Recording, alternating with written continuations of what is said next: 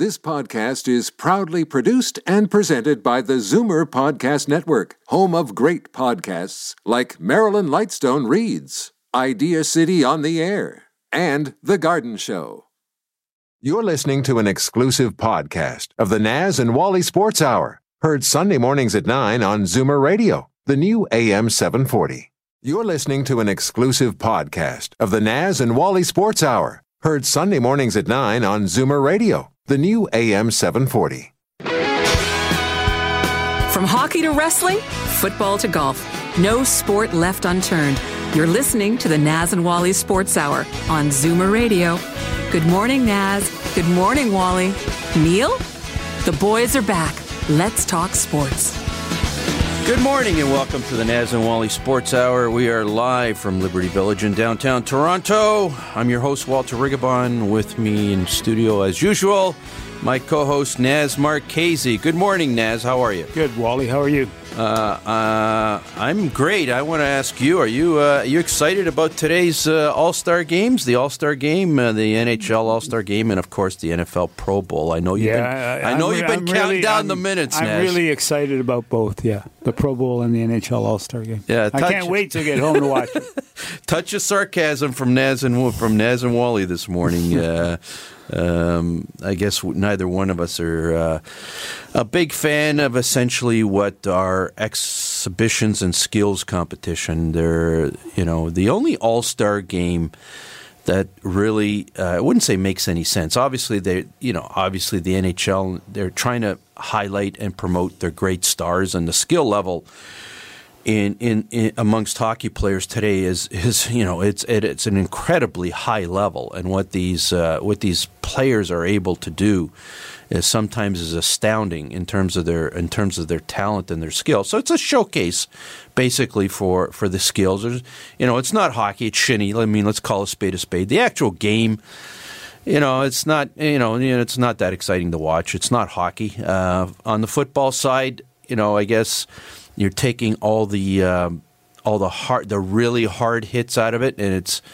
and it takes the the violence and the edge out of out of football. So, I mean, you get to you know, if some guy makes a great throw and somebody makes a great catch, uh, you can appreciate the outstanding talents of these athletes. But uh, the only All Star game that is really um, I wouldn't say fun to watch, but or or makes sense to watch, but the one that there's something at stake and is really worth watching. Of course, the only one is is Major League Baseball Yeah, because it means something. the baseball one is better for sure. So I, I so I, I take it you're not going to be uh, sitting beside your TV watching the All Star No, game. absolutely, absolutely not. Absolutely not. Anyways, just to give our listeners an idea where we're going with the show today, uh, shortly after the first break, Naz, I'll let you introduce our our uh, first guest. Former Leaf, uh, Hartford Whaler, Detroit Red Wing, and now living in New York and does uh, blogs on the New York Rangers games. Chris Kotsopoulos, Yeah. former Leaf. Certainly, I know you've been uh, you arranged that interview, and uh, I know you've uh, corresponded with Chris. He's certainly one of the most um, opinionated hockey analysts. So we're looking forward to talking to Chris Kotsopoulos in the middle of the hour. Uh, golf has registered on the Richter scale again this week. Uh, although I'm, I'm a little bit shocked, and I want to ask this. Our guest will be from the Golf Channel, uh, host of the morning uh, uh, on the morning drive, uh, Matt Ginella. Matt's been with us before. Very uh, very astute golf observer. Uh, very important man at the at the Golf Channel. So we're certainly uh, looking forward to talking to him about the return of the Tiger. I watched him yesterday for sure. Yeah. yeah, and uh, Tiger, Tiger was three three out of fourteen fairways. Yeah, he was all over the place. He still shot seventy. He's all over the place yesterday. So we're certainly we'll talk to Matt Ginella. I, I, you know, you you raised a good point there. He only he only hit I think twenty or twenty one percent fairways yesterday, uh, and still shot I, I think seventy. I want to 70, talk. yeah. I want to talk to. We're going to talk to Matt Ginella about that. I've got an, uh, an interesting observation about that. Um, and uh, Leafs had, uh, of course, we, you know, it- Great it- end of the uh, uh, end of the week, that's for sure. yeah, end of the uh, schedule until the All Star game. Your thoughts on Naz? They uh, earlier in the week, um, you looked at uh, what they had to accomplish going into the All Star break, and two tough games back to back Chicago and Dallas. And uh, they won both games. They deserve to win both games, too. Uh, they played very, very well on the road. Very interesting. We talked about this earlier before we came on the air. And really, do they have anything to play for? They're 15 points ahead of the nearest uh, rival for the playoffs. So it's kind of a difficult time to be playing games for them too, getting up for the games. Yeah, they're in uh, uh, they're in NHL no man's land. Uh, I guess is one way to talk about it. Um, I wouldn't say they have nothing to play for, but they would have to have a major disaster of monumental proportions uh, and uh, I'm just going to tap the desk right now. You're gonna don't bring out the 18 wheeler. Uh, I, I just tapping the desk for good luck. Uh, I certainly don't want to put the hex on them or anything, and and I'm confident enough in in in Mike Babcock and the talent on this team that I you know I can I can we can have a discussion of this issue without uh, without putting a, a pox on their house. Uh, but there, there's there's really no real scenario where they can miss the playoffs because of where they are positioned. Uh, I mean, the teams behind them are. Um, 15, 16, 17 points back, Ottawa, Montreal, Florida. I can't see any scenario where where the Leafs are going to fall apart to that extent, or Ottawa, or Montreal, or Florida, or whomever is can possibly make up that gap. So I, am fairly confident in projecting that uh, Leafs. Uh, there's no scenario, uh, reasonable scenario. Let's put it that way, that the Leafs will miss the playoffs. Um, so the only and uh, because they will finish at least third, and third gets them into the first round in the uh, whatever the name of the conference is nowadays. Is it's not the Smythe or the Norris anymore, is it? It's the uh, Atlantic. the Atlantic Division. Um, so they're they're going to finish third there, quite likely. The other scenario is if they go on a tear. And, which could happen. which which is more probability of that happening, you know, where they let, let's say they win thirteen out of fifteen, or uh, you know 14 out of 17 they make up ground on the bruins in tampa and vault themselves up into second or even conceivably first but that you know I, I, wouldn't put any money on it but that that's a more reasonable scenario. But at the end of the day the first round matchup for the leafs is quite likely the boston bruins quite likely. Folks and, possibly uh, Tampa because Boston's been on their own little tear and they've been make, making up ground on Tampa. So that that's where this thing is shaping up. Um, Here's the Boston scenario: Freddie Andersen against the Bruins. You know what his record is? I told you this earlier.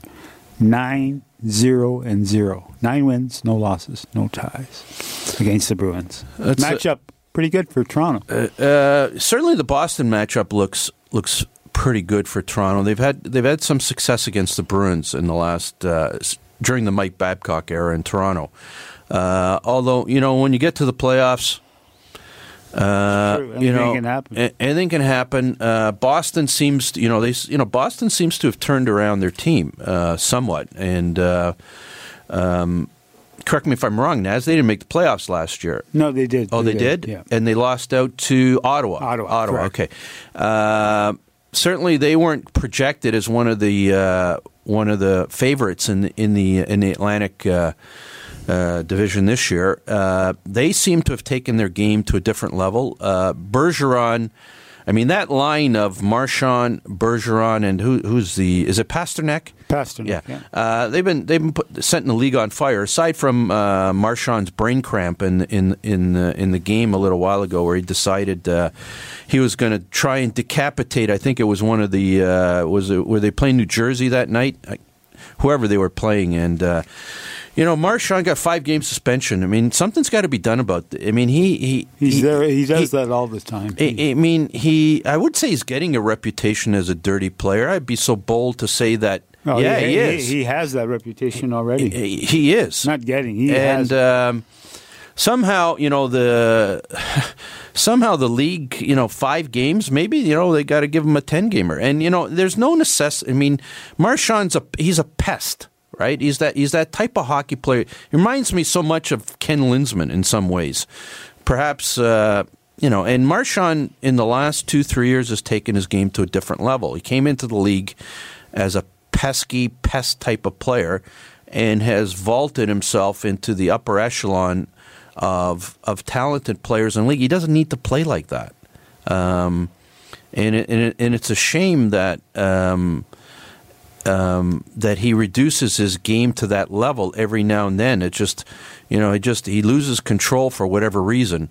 And you know, if the NHL is going to get a control on this guy, you know, maybe five games isn't enough. And he's a premier player. He's a very good hockey player. Well, I mean, uh, an, an excellent player, as a matter of fact. And he was on the top line in the World Cup with uh, Bergeron and Crosby. Yeah, didn't he score the winning goal or Yeah, the tying he- goal the in that last goal. game? He- he's an Can't amazing remember. player. Just uh, and it's it's unfortunate. Um, so um, you know that'll be a that'll be a difficult matchup for the Leafs, and uh, you know how, how to control that line, and you know. Uh, uh, Boston's got a little bit of talent on the back line. We've Yeah, got Chara and McAvoy, McAvoy. yeah. will be back. Uh, you know, Tuukka Rask is, is a pretty good goalie. Um, be an interesting matchup for the Leafs. Um, um, we'll see what uh, Lamoriello and Shanahan, and uh, more so Lamoriello and Hunter and the Brain Trust have in mind between now and trade deadline. I mean, the uh, the uh, proverbial um, uh, the proverbial consensus is that the Leafs need still need some help on defense. Well, Dermott has come up and played very, very well, Wally. I'm not so sure they may not need any help. This, this kid's pretty good. And what's the what's the time frame on? I, uh, Zaitsev is two weeks away from what I'm told. having lost Zaitsev makes you realize how important he, Uh, he, was, he, was, he, had, he was having a good year. He was having a good year. He's skilled, uh, he's talented, and he's good at moving the puck out of his own zone. And he eats up a lot of minutes. That that you know, and it's it, you know the NHL uh, nowadays when you're trying to trying to uh, you know the coach are trying to arrange their matchups or, or line up who's going to play against who. You know, you always want certain certain defensemen playing X amount of minutes, and then you want other defensemen playing X amount of minutes. And when you got to take the guys at the bottom that are that are playing the 10 to 12 minutes a game and you got to make them play 16 17 minutes a game it it makes it makes a big difference Yeah, Dermott's speed is uh, quite noticeable on the ice. He's very quick, very quick out of his own end. He's got great, uh, great mobility. so that certainly was a great great way i mean they beat uh, you know they beat the chicago blackhawks blackhawks may not be the team they've been in the past few years but they're uh, you know they're in a fight uh, so this wasn't this wasn't a pushover game in, in it uh, um, let, let me uh, rephrase that. Blackhawks needed to win this game, and and the Leafs went into the madhouse on Madison and and and uh, and, and and squeezed out a win and it looked very impressive. The next night, and uh, with with McElhinney and Net, who played very well, uh, and took out a big win in Dallas. That's that's a, that's a really impressive stretch, uh, if you want to call two games a stretch, and a, a pretty positive way to head into the All Star break. I mean, if they can keep that momentum going, um, uh, this Leaf could this Leaf team could surprise. Yeah, Dallas was the the more uh, noticeable game for the Leafs. They they played really really well. And that wasn't expected. They were going. They were on a back to back with the backup goalie, and they and they beat Dallas and played very very well. Anyways, uh, we're going to be going to break now. When we come back from the break, we'll be talking to former New York Ranger, Hartford Whaler, Toronto Maple Leaf, Kritz Kotsopoulos. We'll be right back.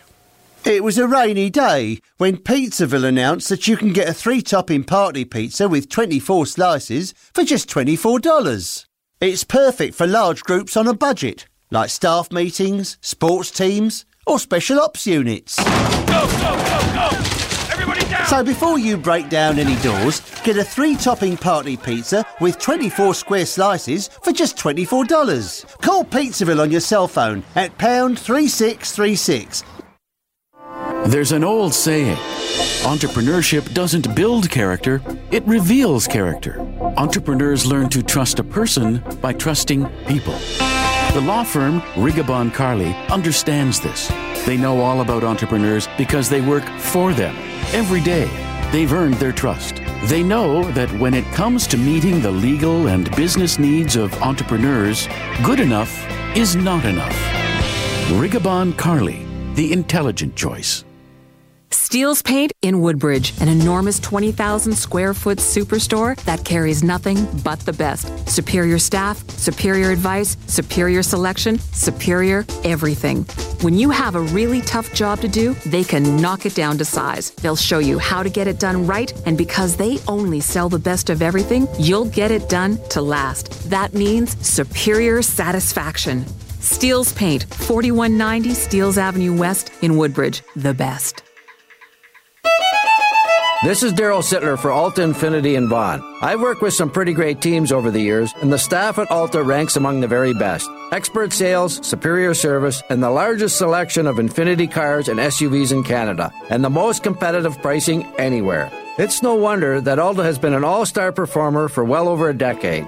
Visit altainfinitywoodbridge.com, or better yet, drop by the number 7 Auto Mall at the corner of Martin Grove and Highway 7. Experience the difference that makes Alta Infiniti the captain's choice. Are they ever wrong about sports? I can answer that in two words impossible.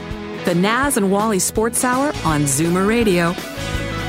Good morning and welcome back to the Naz and Wally Sports Hour. We are live from Liberty Village in downtown Toronto on the new AM 740. And if you're listening in downtown Toronto, we're also on 96.7 FM. On the internet, we're live streaming at www.zoomerradio.ca. We're pleased to welcome to the Naz and Wally Sports Hour former New York Ranger, Toronto Maple Leaf, uh, Chris Hartford Whaler uh, Windsor Spitfire, the pride of Scarborough, Chris Kotsopoulos. Good morning, Chris. How are you? Hey, good morning, guys. How's things going up here in my uh, hometown of Toronto? and your old stomping grounds. Listen, Chris, thanks so much for joining us this morning. We appreciate it. And talking about your, your hometown, Chris, of course, uh, you're the uh, Scarborough, Ontario, is I guess where it all started. Uh, tell us a little bit about uh, growing up in Scarborough, what area, and how you got involved in hockey to begin with. Well, I, I actually uh, we grew up uh, at Birchmount and Danforth there, uh, uh, and started out in the Clara Lee League, and I guess it was part of the East York Hockey League back then, way back in the early '60s. So. Uh, you know, from there, I went. You know, we moved up to McCowan and Ellesmere. My family's still there. My my mother's still living there, and uh, you know, we end up joining the Wexford Hockey League. I'm not sure it's around anymore. I think somebody told me it folded years ago, many years ago. But I went came through the Wexford Hockey League uh, program. You know, from there, you know, somehow I just battled my way, you know, through junior a little bit and uh, into the NHL. Speaking of battle, you took on some heavy customers, Bob Probert, Bob Kelly. How did you find that role. Chris? well, it's uh, listen. I live to tell the story. Is all I can tell you about that. He was one tough hombre. Uh, uh, you know, Bobby Probert was probably like one of the greatest heavyweight fighters uh, that the NHL ever seen. So, uh, you know, when I when I fought him, I fought him a couple times. I think I, my record's all. I got no wins, one one draw, and, and, and a loss. So I think that's pretty good. We're talking to uh, Chris Kotsopoulos. Chris, we want to we want to catch up with you. We want our listeners to know. Uh, uh, we, we obviously have fond memories of uh, you were you're what they used to call in the old days a, a lunch bucket hockey player. You're hardworking, uh, great teammate. Came to the defense of your teammates. Uh, well respected. Um, what uh, what have you been up to after after hockey, and what are you up to these days? Well, I uh, you know when I retired, I, I spent a year or two up in Toronto, and then uh, my wife and I and my son we moved down here to Pennsylvania. We we we uh, we're living in Stroudsburg, Pennsylvania right now, which is you know I'd been visiting here throughout the '80s because my wife's uh, parents had moved here, so we figured it would be a good place to bring our kid up. Uh, and these days, uh, you know, I, I'm, I'm not really doing much. I'm playing some some charity hockey games. Uh, I do visit the Rangers, as you know. Uh, my first team was the New York Rangers in the NHL, and I've got quite a, you know, quite a uh, good amount of friends still hanging around there, from Ron Greschner to Ron Duguay and Nicky Fatillo. Uh, I just finished up ten years uh, doing Quinnipiac University's uh, radio. Uh, for 10 years. This is, uh, this is the first year I stopped doing it, but uh, I was their color man for 10 years. Had a good, uh, very good time doing that. I mean, college hockey's come so far in the last 15, 20 years, and, and uh, you know, the talent pool is very, very big, big time there now in college hockey. I had a lot of fun doing it, but uh, I think the travel got to me a little bit. So basically, just, you know, going to Ranger games and doing some appearances here and there. Now, the uh, when you uh, played in Hart- Hartford, you ended up playing with uh, some pretty good hockey players. Uh, Dave Keon was one. Uh, Ron Francis. How did it feel? And Mark Howe, of course. How did it feel playing with these type of players? Well, you know, I, I always tell people I, I won the uh, Budweiser MVP for on defense my first year in Hartford after the trade from New York. I, I, somebody should have just given it right to Mark Howe. I mean, he did all the good work with the puck and stuff like that, and I did all the. Uh, I did all the dirty work, but uh, I was fortunate to play with a good player like Mark Howe, and, and I also played with his brother Marty. Uh, a couple years later, and uh, I still say to this day, Marty's probably as good a player as I ever played with. He just never got the recognition because of his dad and Mark, Mark being so you know high profile. But uh, the Davy Keon story is really interesting because uh, you know I, I I remember sitting in the dressing room there, and I'm looking at a guy 41 years old, and I'm thinking to myself, you know, I was two years old when this guy won the Rookie of the Year, and he could still skate like the wind, and. uh it was interesting. I mean, uh, you just think about that for a second. You know, I, I was born in '58. I think Davy Keon uh, won the Rookie of the Year. I think it was 60, 1960, 61, something was, like that. You're absolutely right. Here I am playing with the guy. It was 60, 61. Uh, Chris, uh, uh, hockey's changed. I know you're, you're uh, from what I've read about you, you you obviously have strong opinions, and you've been very opinionated about about hockey, and generally in a positive sense. Uh, but hockey's not the game uh, it used to be in, in, in terms of. Uh, and, and, I'm going to ask you to be blunt. Is uh, you know the the fighting's not part of the game anymore, and you know different people have different opinions about that. Uh, the instigator rule, I think uh, you've been critical about in the past. Um, where would a where would a Chris Kotsopoulos fit in in today's NHL? Oh, I, I'll, I'll be I'll be blunt, like you said. I'll be honest. I don't think I can play in today's game. Be quite honest with you. Uh, you take away you take away the hook, you take away the, uh, the slash, you take away the cross check, you take away uh, a defenseman's weapon in front of the net, knocking guys over and stuff like that. I mean, that, this is what the NHL's done, and. uh if you really go back, I mean, I if you had the time, I mean, I, I could talk all day about certain guys that are in the Hall of Fame that couldn't play in today's game. Uh, I I am critical of the game today. I think I think a lot of the uh, stuff that you've seen over the last five six years with this concussion stuff and hits from behind and all that stuff is. I, I think a lot of the players feel that the rule book says that I'm protected, but you know we're talking about a high speed, fast game, and you know guys doing this for a living, and and and no rule book's going to change that. Uh, what goes on in the ice, and I think the only thing you can go back to is. Uh, maybe we didn't have the medical, uh, you know, clearance and all that stuff back when we played in the 70s and the 80s. Uh, you know, whether we had concussions or not, but I don't remember too many guys getting carried off the ice the way they've been getting carried off the ice the last four or five, six years here in the NHL, and that's all because the NHL tried to protect everybody with, with rules. And I just feel that you know the players took care of th- that kind of stuff. If you if, if something was dirty back when I played, I mean, it got taken care of that night. We didn't have to wait two, three days for some guy in an office you know, to, to, to decide, well, you know, it looked like he hit him in the head. Oh, it looked like he hit him from behind and all that stuff. We took care of it back in the day. I mean, and I don't know. I I guess I'm that old guy sitting on a park bench now that I thought I'd never be. But I think the NHL's kind of overruled stuff, and you know, you, you, you're bringing up hockey players now in the NHL that really aren't that brave, but they're brave enough now because of the uh, rule book. Chris, your assessment of the uh, current Leaf team. Do you have any? Have you watched them at all? Yeah, oh yeah, I, I still follow them. I still have a soft spot for the Toronto Maple Leafs. I get a lot of, uh, you know, I get a lot of correspondence with Leaf fans wondering why I'm not, not, you know, pro Leaf 100, percent and you know, because I was a Toronto boy growing up and you know in Toronto and playing for them a lot longer than I played for any other team other than Hartford. But uh, you know, people have to understand your first love is your first team. So that that that's the way it was with the Rangers, and that's the way it is. But the, I follow them big time, and I think I think listen, I think they're a pretty good team, and I think they're still going to be a big big factor coming up in the playoffs. I mean, if they put all that talent together, uh, they're going to be a tough out by anybody.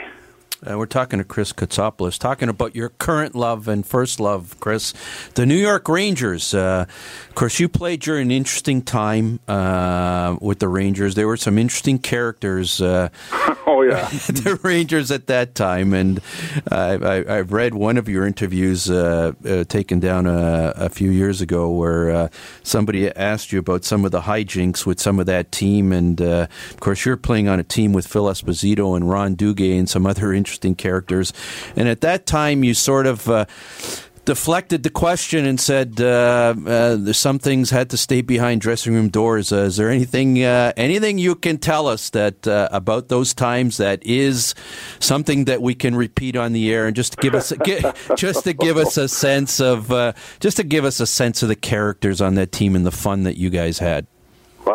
You know we we were a team that was struggling that year. Uh, my first year in the league, uh, we had Freddie Shero as coach, and uh, I think 20 games in or 20 20 or so games in, we you know he got fired, and Craig Patrick took over. But uh, you know, you're right. You, you had some characters on that team. You had Phil Esposito, great great scorer, Hall of Famer, and uh, and I sat, actually sat next to him in uh, the dressing room in, in Madison Square Garden as a rookie, so it was kind of weird sitting next to Phil Esposito because I, we'll go back to what I what I said earlier. I, I grew up a Boston Bruin fan, not a Toronto Maple Leaf fan, living in Toronto, so it was great to sit next to him. But Phil had all these. Uh, uh, I mean, I don't know what you want to call them, rabbit's feet, every kind of trinket in the world all over his, uh, you know, dressing room stall there just because he was very very uh, superstitious and stuff like that. Don't touch his sticks don't cross over. But uh i guess really uh for me it was like the ron duguay and uh, ron greschner those they were two young guys that uh you know kind of uh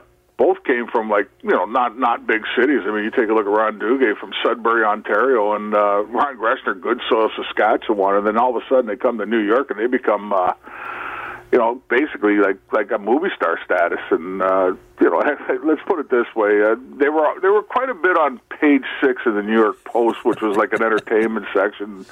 You know, dancing at this nightclub, being at that nightclub, uh, Studio 54, and all that stuff. But uh, you know, I'll be honest with you. You're, you're right in that last article you said you read about me. I, I got to keep a lot of this stuff in house. I mean, it, it was just a wild time in New York at the time. That's all I can tell you.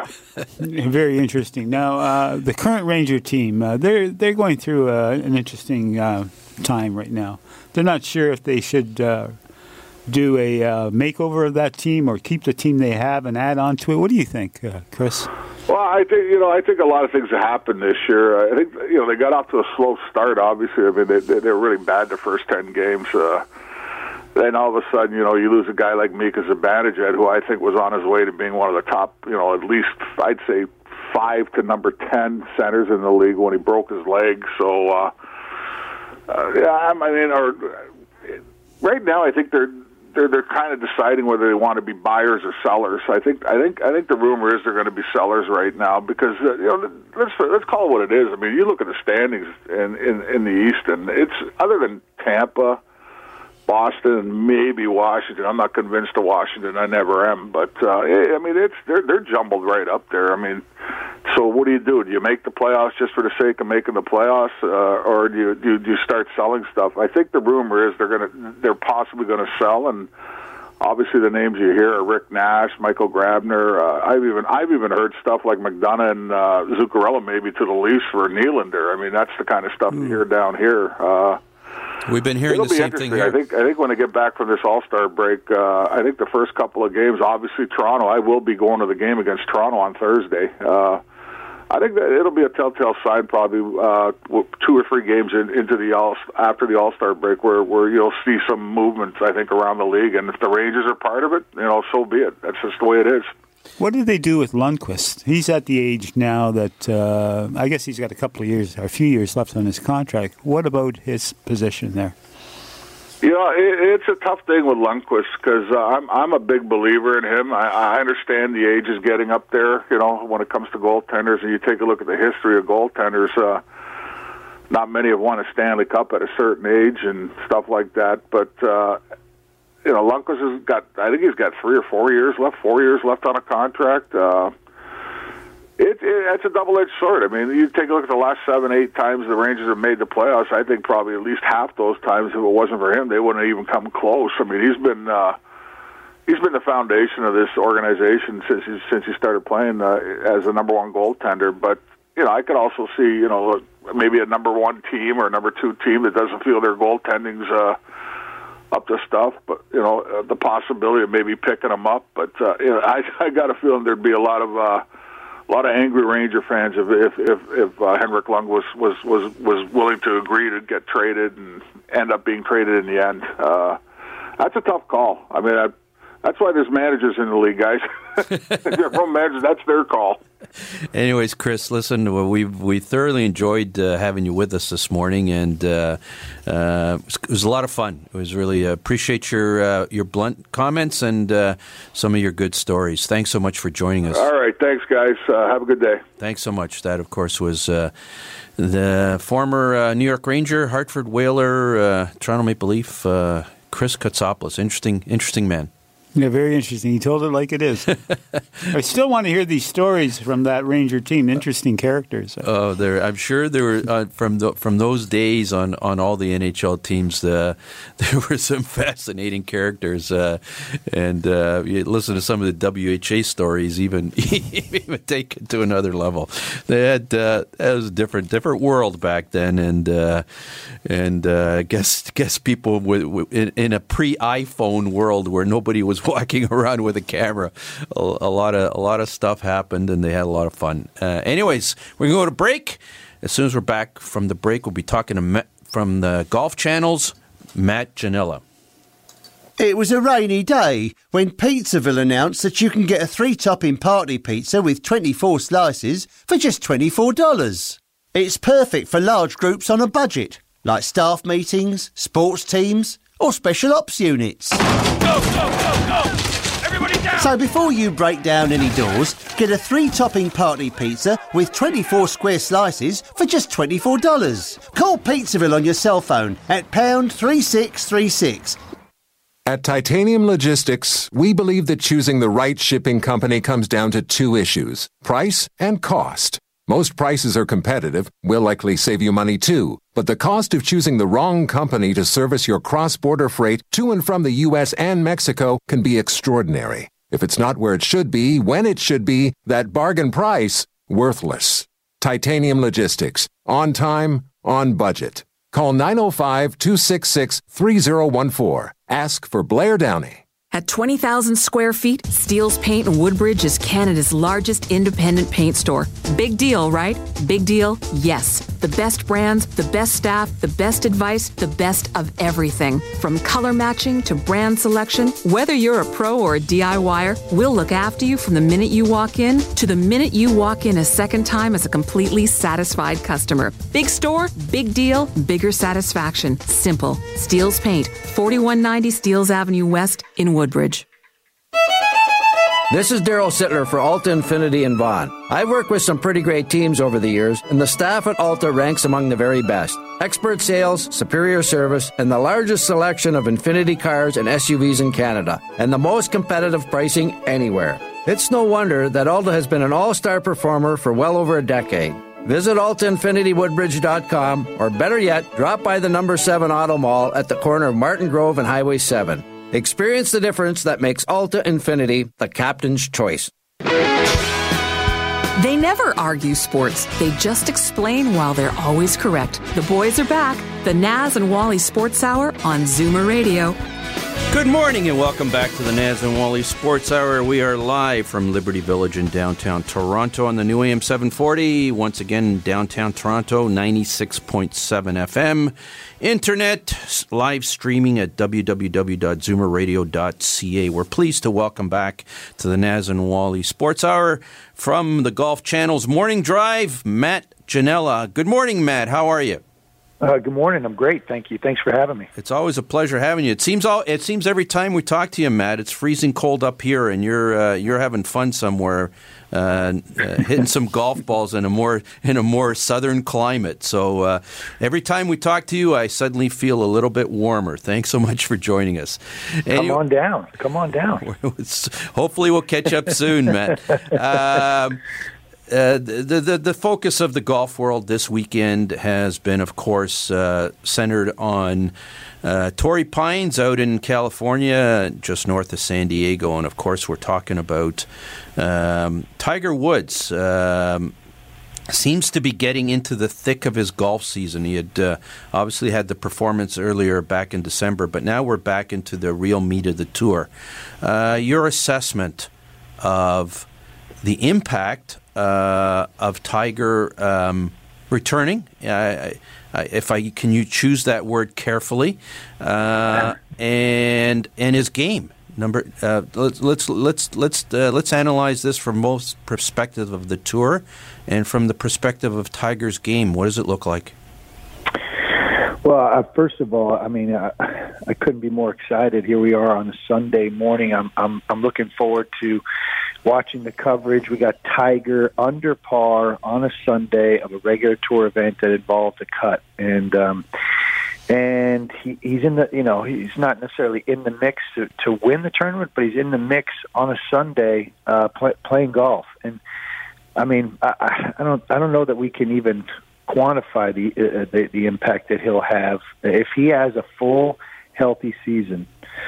Uh, if he plays, you know, 20 events, I mean that's that's all that we could have ever possibly asked for, uh, given the given the state of his physical conditions the last five years. And um, so it's exciting. It's almost to the point where there, there's been so many stops and starts. We, we I, I've tried to temper my excitement because um, you don't want to get disappointed again if if you know one bad swing causes him to be carted off because of you know a, a sudden back issue. But it doesn't seem to be the case now. I listened to his press conferences this week, and for the first time that I can remember, in several years. He's talking as a competitor and not as a guy, as I tweeted out, not as a sort of a medical mystery, not as a, well, if I can, you know, yeah, it felt pretty good. But I mean, I just think the way he looks, the way he's swinging, the swing speeds and ball speeds and everything that he's generating um, in terms of his physical abilities with the golf club in his hand, uh, all, all are, are great signs for the game. when, when, um, uh, so there's that. Um, as it relates to, to the actual results he's getting on the course, um, you know, he's not hitting. He's not hitting fairways. Um, I've always felt like Ty, you know, Tiger. Tiger's never been, you know, the Rory McIlroy of of driving the golf ball. There's been stretches of his career where he's been better than other times of his career, but he's always been the guy who, not unlike Seve, could could win, you know, with without you know hitting the middle of the fairway and the fact that he's you know hit three fairways yesterday and uh, and was under par. It just go, you know. It's, I, I think that's a good sign because I think if he can figure something out and get a get a swing off the tee, if he can get a hold of his adrenaline and and and his competitive nerves, uh, which shouldn't take long, he gets some reps. He's hitting more fairways. The short game is there. He's making putts. He's hitting great chips. It's a, this is all a good sign. Um, and and for me, the, the the general health of the game with the guys who are the top ten in the world now, and all the storylines that we have on a regular basis that have been cultivated over the last five years, sort of in the absence of Tiger, to have Tiger back is just sheer bonus. Uh, Matt, uh, you you touched upon something that. Um, um, I noticed uh, this week uh, with Tiger. Um, which which incredibly bodes well for him. And you know, obviously they're playing out at Torrey Pines, which is uh, sort of like a home home course for Tiger. He sort of grew up in the area, and he's had tremendous success at Torrey Pines. Although, with the greatest respect for you, it, not one of my favorite courses, but uh, uh, for a lot of different reasons, it's a good golf course, but. Uh, uh, and, let, and that's not the point of this conversation, but you hit the nail on the head, I think. Uh, Tiger hasn't, what I thought when his game fell apart a few years back, it, it wasn't the long game, it was the short game. It was his inability. He was, you know, when he was in his prime winning majors and winning tournaments, he'd never miss a five or six footer or an eight footer when he needed it. He'd never flub a chip his the strength. I always thought the strength, strength of Tiger's game was his ability to get the ball in the hole, uh, and effectively his short game. I thought that's what deserted him, and what I found incredibly uh, positive about his performance this week is it seems like his short game has come back. And if, and if he's able to maintain that, and I'd want your comments on this once again, if he's ma- able to play a short game like he played this week, I can very well see him winning a bunch of tournaments uh, and maybe a major or two. Uh, because the rest of it he'll get he'll get that the rest of it straightened out. Your thoughts again? Oh, I, I think that's I think that's true, I, I, without question. Um, it, it, it, there's and there's a couple of reasons why I believe that. Uh, you know, if again, if he's playing, if he's playing healthy and he's got the he's got the, the the swing speed and the ball speed, all you know that those all check out now, and he is he is comfortable now around the greens. Um, without question, to me, he's going to win, and wins will include majors. In my opinion, there's too many courses out there that that he's so comfortable at. You know, Augusta National, Pebble Beach, Old Course of St Andrews, Torrey, Bay Hill, Firestone, Muirfield. I mean, the, the, these are places that you know he could he you could say those are all home away from homes for him obviously for for you know multiple wins at all those all those all those spots so um if you take those courses and you plug them into any schedule that he has and you take Tiger Woods being Tiger Woods 14 majors 79 wins I mean if Davis Love can win at 52, if Paddy Harrington can disappear for a few and come back and win on the PGA Tour, if Darren Clarke can come out of nowhere and win a major, if Sergio Garcia can be so mentally, you know, uh, damaged that he he himself says, I, you know, I'll never win a major, and then goes on to win the Masters. Justin Rose disappeared for years, went on to win U.S. Open, and, and now is a four. I, I, you know, why can't Tiger? Uh, Tom Watson almost won an Open championship at the age of 59. All those players combined don't equal Tiger Woods. So why wouldn't Tiger Woods be able to do what they do? Matt, what I found the difference was that uh, from two years ago, his confidence level is up. After the interview, uh, after his round yesterday, he was saying he's, he wants to shoot in the 60s today. He didn't say that in 2015. He looks more confident, and I think he's on his way back. What do you think? That's it. I, I, I think, you know, Tiger doesn't say a lot. He's never been incredibly revealing in, in, in, in post round interviews. Um, you know, he's always, from an early stage when he got burned by the media, he, he became pretty guarded. And um, so you got to kind of read between the lines. And if you just kind of listen to him this week, um, I I feel like there is a noticeable change in how he's talking about his game and how he's talking about his future. Yes, he came into this week saying, "Okay, I'm going to downsize. You know, I'm sort of downgrading my expectations a bit because I haven't been in the thick of it, haven't been in the fire uh, as much as I need to, to to to feel." You know, he he wasn't saying, "Oh, I'm going." To, you know, yes, he's tees it up, so therefore he's trying to win the tournament, but um, I just noticed that he was talking as a competitor. He was talking about that you know if he anyone who makes the cut has a chance of winning. You know the the the, the, the, the what you're referring to there in terms of talking about shooting. Uh, you know shooting a specific score that are you know multiple shots below par. Great, great. That is great. If if it takes Tiger convincing himself in order to be back to being Tiger, whatever he needs to do, great. But the fact that the fact is is he is is right now at Torrey Pines in what is kind of his first official, you know, real tournament back with that that involved a cut on a big league ballpark. Um, you know, with all the galleries and the full field, I mean, he's playing on Sunday and he's under par. I mean, what more could we ask for? Um, well, I'll certainly be watching this afternoon. We're talking to Matt Ginella from uh, from the Golf Channel. Matt, I know you spent quite a bit of time this week at the uh, at the PGA Merchandise Show in Orlando. Uh, it was this week, correct? Yes, correct. Yeah, yeah. Uh, and I, it's always a bellwether. The the merchandise show down there is the biggest one in the world, and it's always a bellwether for the golf industry. And I want to get your thoughts uh, um, on on the show. Um, golf in the last few years um, has, uh, from an economic point of view, I, I don't want to use the word struggled, but it's going it's gone through a bit of a of a restructuring or a bit of a um, uh, putting it putting it together in some sense. What's your sense uh, from your uh, from your being at the PGA Merchandise Show this week? Uh, the status of the golf industry and the buzz, and uh, are are we sort of turning a little bit of a corner in terms of where the where the industry's going?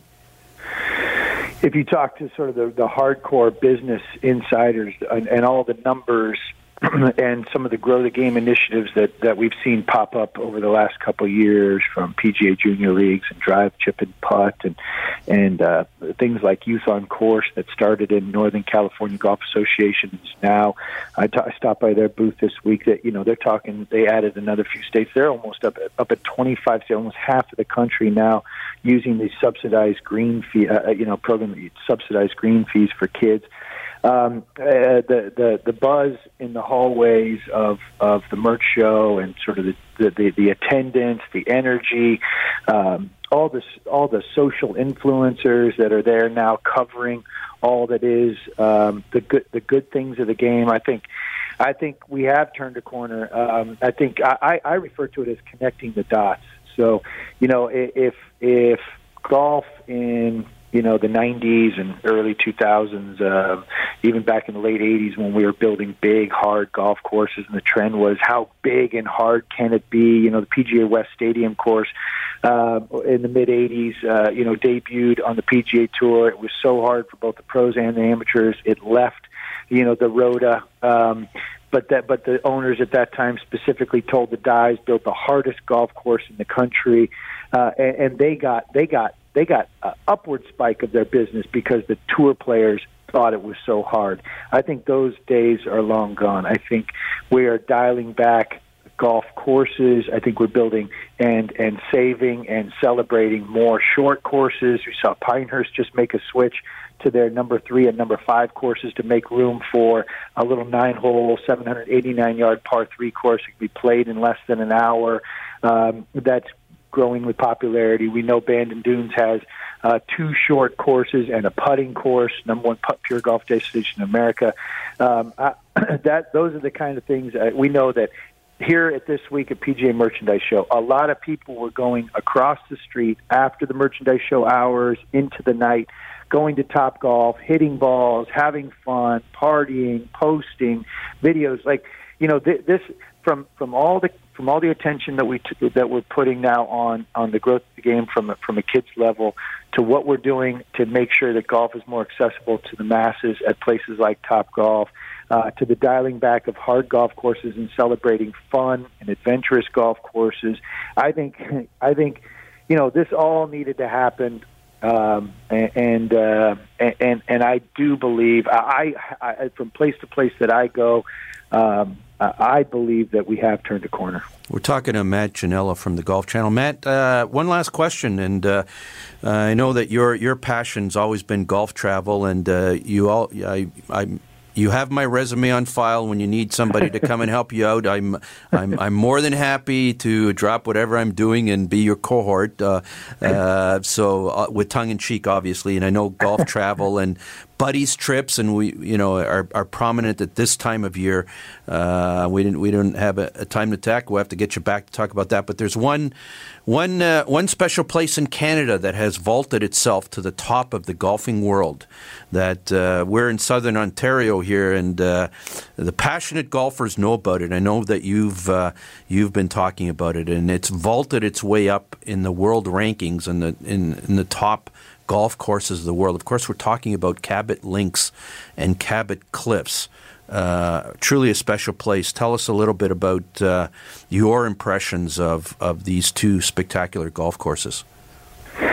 Well, it's got it's got everything. You got you got the beautiful coastline, um, Nova Scotia and Inverness, and uh, and the and the town. You know the rebirth of of this area.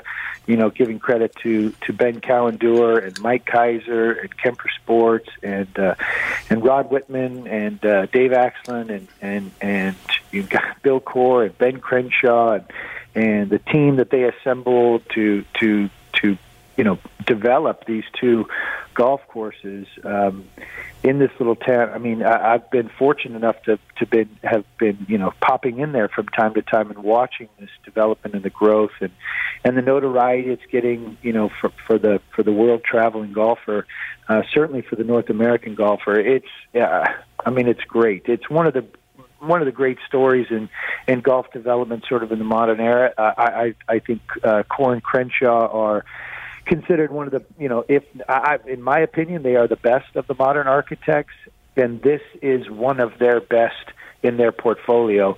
Uh, it just happens to be uh, you know uh, Cape Breton Island and and in a little town of Inverness in, in Canada. And I and I love I love the people. I love I love the area. I I love the culture. I love going down the street to the whiskey distillery. I love driving uh, the two and a half hours up to Highlands Links and uh, all that you see along the way, the beautiful, beautiful roadway. And I, you know, this is this is what golf does. It it it it. Insp- you know, it, it inspires people to get up off the couch and, and go take a trip somewhere and, and experience the land in in a way that you can't you know you can't do uh, every time you know to walk those coast that that dramatic coastline and uh, and to be a part of what is that that that culture is a, is a special trip. I, when when they are able to build a an airport or expand an airport closer to uh, Inverness than you know something other than Halifax which is a good four and a half hour drive I think you're going to see a, a real uptick in in in and people going there. I think they're probably going to add some golf, probably a short course, maybe another 18 hole course to that area over the course of the next couple of years. I think they're going to add a lot more lodging. I think everything's going to continue to grow. I think um, they've done it right, and uh, they're reaping the benefits of it. We've been talking to Matt Ginella. Matt, uh, it's always a pleasure talking to you. We love your passion. Uh, I'm passionate about golf. I love chatting with somebody else who's got a greater passion for it than I do. Thanks so much. We really appreciate it. Always a pleasure. Like I said, thanks again for thinking of me and look forward to catching up soon. Keep well, my friend. Thank you. Take care. All right. Bye bye. Bye. Matt Ginella from the Golf Channel. Uh, certainly going to be watching Tiger this afternoon. Uh, uh and um, I think he's got. I think uh, if his back holds up, watch out, Naz. There is a difference this time. I noticed it in the interview yeah, yesterday. It, there is a difference. If his health holds up and he's got his short game back, uh, watch out. Um, interesting thing this week, Naz. I pulled out the NHL scoring stats. I want to run this by you. I pulled out the scoring stats, and guess who's tied for third in NHL scoring? Phil Kessel. Phil Kessel. Man, you're smart. That was good, eh? Phil Kessel, your thoughts on that? Well, he's always been a scorer. There's no question about it. I wonder how good he'd be on this current Leaf team, and how many goals he would, how many points he would get. You stick him on a line with Auston Matthews. Wow.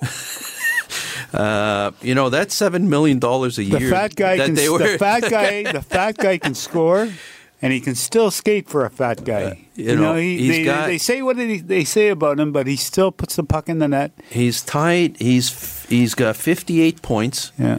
He's tied for third. He's behind. He's tied with Stamkos, uh, and he's sort of sneaky in there. Crosby's not having a Crosby like season. He's he's getting up there now. Yeah, Crosby. I mean, it's sort of what he did the year uh, year before. He's had a really strong second half of the season, and you know he's you know, uh, dynamite in the playoffs. And uh, but um, Kessel, um, you know, seven million dollars a year um, is probably a bargain if he's going to finish second or third in the NHL scoring. He could win the scoring title. He's yeah. not that far off. I think he's like four. he's five, five points behind. Five I think points, he's yeah. five five points behind. Um, Kucherov, uh, the Tampa guy.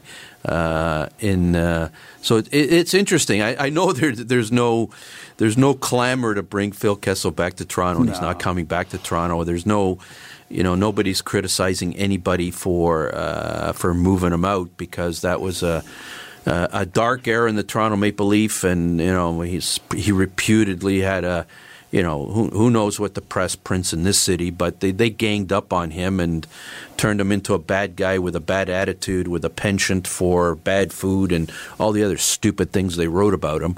Uh, but they, I guess they wanted a new culture in, in the dressing room, so they moved Phil Kessel out. But, uh, you know, Phil the Thrill's done pretty good for himself since he left. A couple of Stanley Cups. Um, scores big goals. He scores uh, very big goals. ta- talented, talented hockey player. I think that's what people forgot about Phil Kessel. In an NHL, where skill level makes all the difference in the world, and speed, and you know, had a, a, a, an incredibly quick shot. Um, yeah, he wouldn't look too bad in a Leaf uniform right now, Well, he would he? pretty good on the power play. But, But uh, yeah, I guess no going back to that. Uh, certainly, uh, one other area I wanted to I wanted to bring up this week um, is sort of controversial. I mean, I looked at the hit a few times, and uh, he's a local boy, uh, Andrew Cogliano. Um, interesting story. Uh, he had played 800 plus games straight in the NHL. He had the longest Iron Man streak in the NHL for the longest time. Um, and um, generally, I, mean, I, I remember watching Andrew Cogley, local boy, Woodbridge, Ontario, um, uh, played in uh, Vaughan Kings, um, clean hockey player. Remember watching him when he was four years old, uh, playing in a in a select game, and you know you could see at that age he could skate like the wind. Um, say Mike's guy, um, just a, just generally a soft spoken, clean hockey player got a two game suspension, and it ruined his it ruined his Iron Man streak. I don't know. I don't know if you've looked at that hit, Naz. Um, I, you know, I, you know, to to, and I know that the NHL sensitive about head hits, as they should be. Um, uh, the interesting part about that decision, uh, they suspended Cogliano for two games, and he law and uh, the, the the Ducks management were absolutely furious about it. Uh, it happened happened in a game with the Kings. Uh, the the NHL guy who made that decision was George Parros, who used to be a teammate of Cogliano's. Um, I wish they could have found a different way to deal with the with the issues. Obviously, we want to penalize people. I didn't think it was a deliberate hit to the head.